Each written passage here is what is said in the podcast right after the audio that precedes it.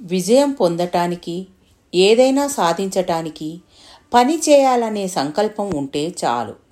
అవయవ లోపం కానీ వార్ధక్యం కానీ అడ్డంకి కావు.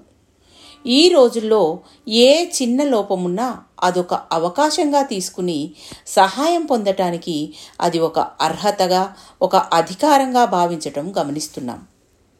మన ప్రాచీన సంస్కృతిలో ఇటువంటివి ఎక్కడా కనిపించవు. ఏ అవయవ లోపం ఉన్నా మిగిలినవన్నీ ఉన్నాయి కదా. పైగా ఒక ఇంద్రియం కానీ అవయవం కానీ లోపిస్తే మిగిలినవి మరింత చురుకుగా పనిచేయడం ప్రకృతి నియమం. దృష్టిలోపం ఉన్నవారికి స్పర్శ వినికిడి గ్రహణ శక్తి మామూలు మనుషుల కన్నా మెరుగ్గా ఉంటాయి.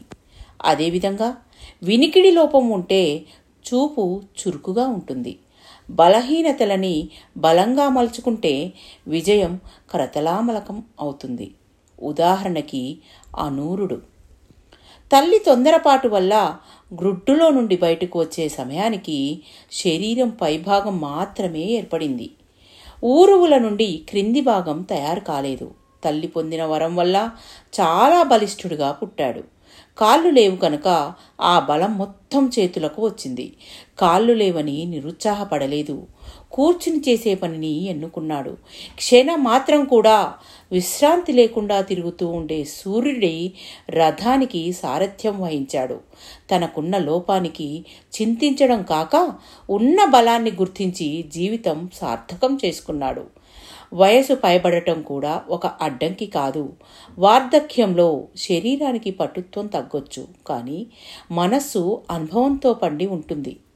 కనుక మెరుగ్గా పనిచేస్తుంది. పైగా ఎంతో కాలంగా పని చేసి చేసి పని చేయటంలోని సులువు తెలిసి ఉంటుంది.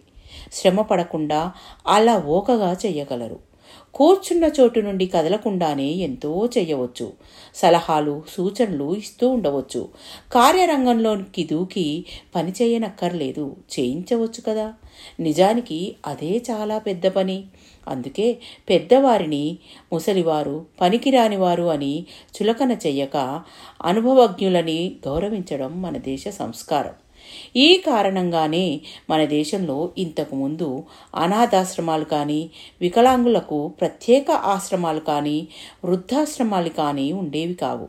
ఏదో ఒక లోపం ఉన్నా తమకు చేతనైన పని ఏదో ఒకటి చేస్తూనే ఉండేవారు.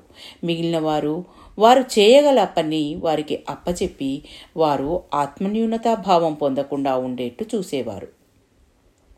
బుద్ధి లేకపోవడం తప్ప మిగిలిన ఏ లోపము బాధపడవలసినంత సమస్యగా పరిగణించేవారు కాదు.